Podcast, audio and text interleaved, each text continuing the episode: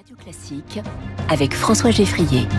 Bonjour Quentin Périnel. Bonjour François Geffrier, bonjour à tous. Journaliste au Figaro et de la matinale de Radio Classique pour votre chronique au travail. Vous avez un message Quentin à faire passer aux managers qui nous écoutent. Et en effet François, en cette période où la rentrée a eu lieu, normalement en tout cas, il s'agit désormais de faire attention et d'être attentif pendant ces premières semaines où généralement la charge mentale, que ce soit pour les hommes ou pour les femmes, pas de distinction de genre en l'occurrence, est énorme. Le manager se doit d'instaurer et d'installer un climat serein dans son équipe afin d'éviter que ce rush ne soit pas fatal à son équipe et que chaque collaborateur ne se retrouve pas en quelques jours le moral dans les chaussettes avec la ferme envie de partir en talasso en Bretagne ou bien à la montagne.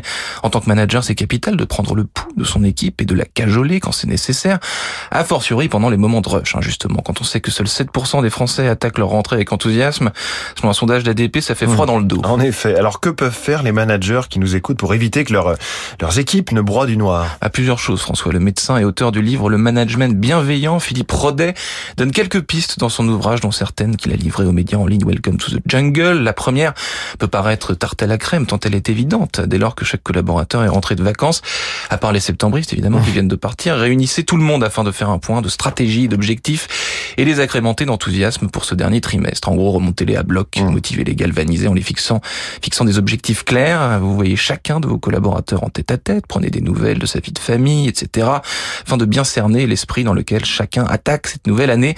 Vous y verrez plus clair. Enfin, et c'est intéressant, remettez à plat l'organisation de l'équipe et de la façon dont elle communique. Nous mmh. vivons une période technologiquement anxiogène hein, où nous communiquons tous sur 14 canaux de communication en digitaux en simultané, ce qui est grotesque surtout et contre-productif. Des suggestions euh, de choses à éviter peut-être Quentin dans ce même élan? Oui, c'est amusant. Le docteur Philippe Rodet explique également que les séminaires en pleine nature et autres escape games sont choses très coûteuses et peu efficaces pour redynamiser, mmh. redynamiser les troupes. Hein. Gardez plutôt cela pour la dernière semaine de, de juin, ça vaut mieux.